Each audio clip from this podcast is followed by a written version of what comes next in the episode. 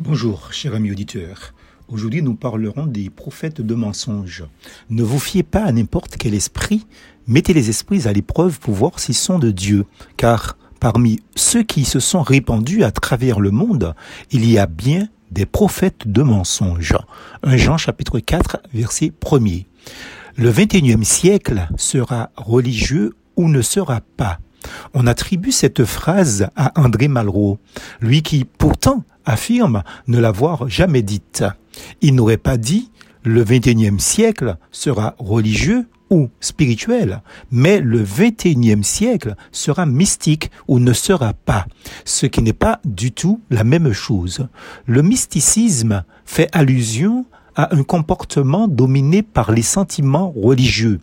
Il n'en est pas moins vrai que de nos jours, le religieux fait recette. On est dans un siècle où l'on croit en la religion, dans la religion, où l'on pratique une religion. Les journaux et les reportages télévisés sont affamés de nouvelles dans les milieux religieux.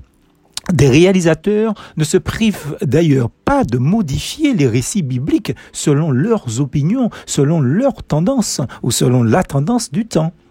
La vérité historique biblique n'est pas leur préoccupation. On fait du pognon avec la religion. Nous sommes aussi sollicités par des colporteurs avec les nouvelles technologies des temps modernes.